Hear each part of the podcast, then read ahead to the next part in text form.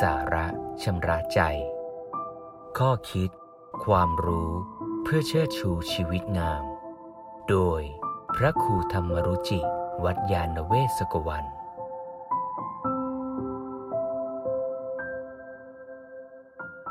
การให้และการรับคือศิลปะในการใช้ชีวิต มีเรื่องราวเกี่ยวกับสารคดีเรื่องหนึ่งเล่าถึงทะเลสาบสองแห่ง ทะเลสาบแห่งที่หนึ่งเรียกว่าทะเลสาบแคลิเลอา เป็นทะเลสาบที่งดงามมาก มีน้ำที่ใสสะอาด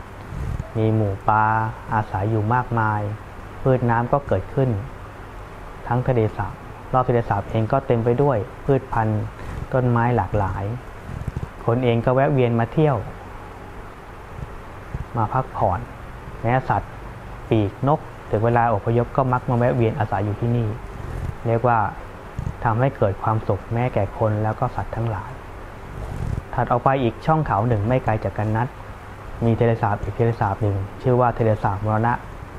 ลักษณะเทเลสาบเป็นดังชื่อเลย เป็นเทเลสาบแห่งความตาย ไม่มีสิ่งมีชีวิตอะไรสามารถอาศัยอยู่ได้ น้ำมีกลิ่นเหม็นสกปรกรอบเทเลสาบก็เต็มไปด้วยซากต้นไม้ที่เคยเกิดมีขึ้นทำไมเทเลสาบที่อยู่ไม่ห่างกันนัก หนึ่งใสสะอาดงดงาม อีกหนึ่งเต็มไปด้วยกลิ่นแห่งความตาย จึงมีการสำรวจตรวจสอบว่าทั้งสองเทเลสาบมีอะไรที่แตกต่างกัน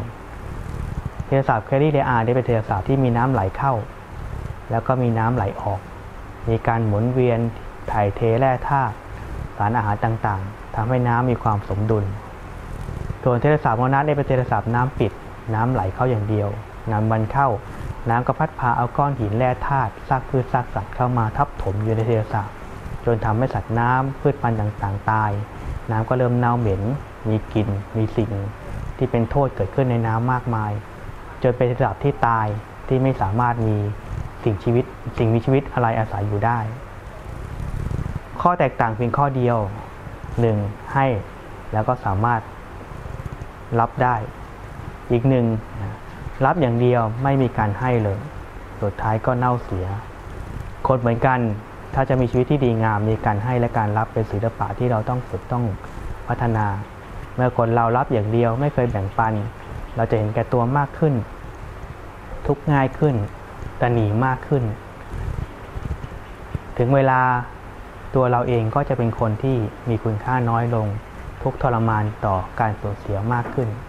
ดังนั้นการฝึกให้และรับ เป็นเรื่องที่ต้องฝึกฝน ถ้าคนใดให้และรับได้อย่างสมดุล เราจะมีชีวิตที่มีคุณค่า แล้วเกิดประโยชน์แม้แก่ตนเองและผู้อื่นได้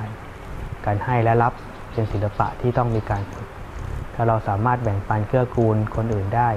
ชีวิตเราจะมีคุณค่าและงดงามยิ่งขึ้น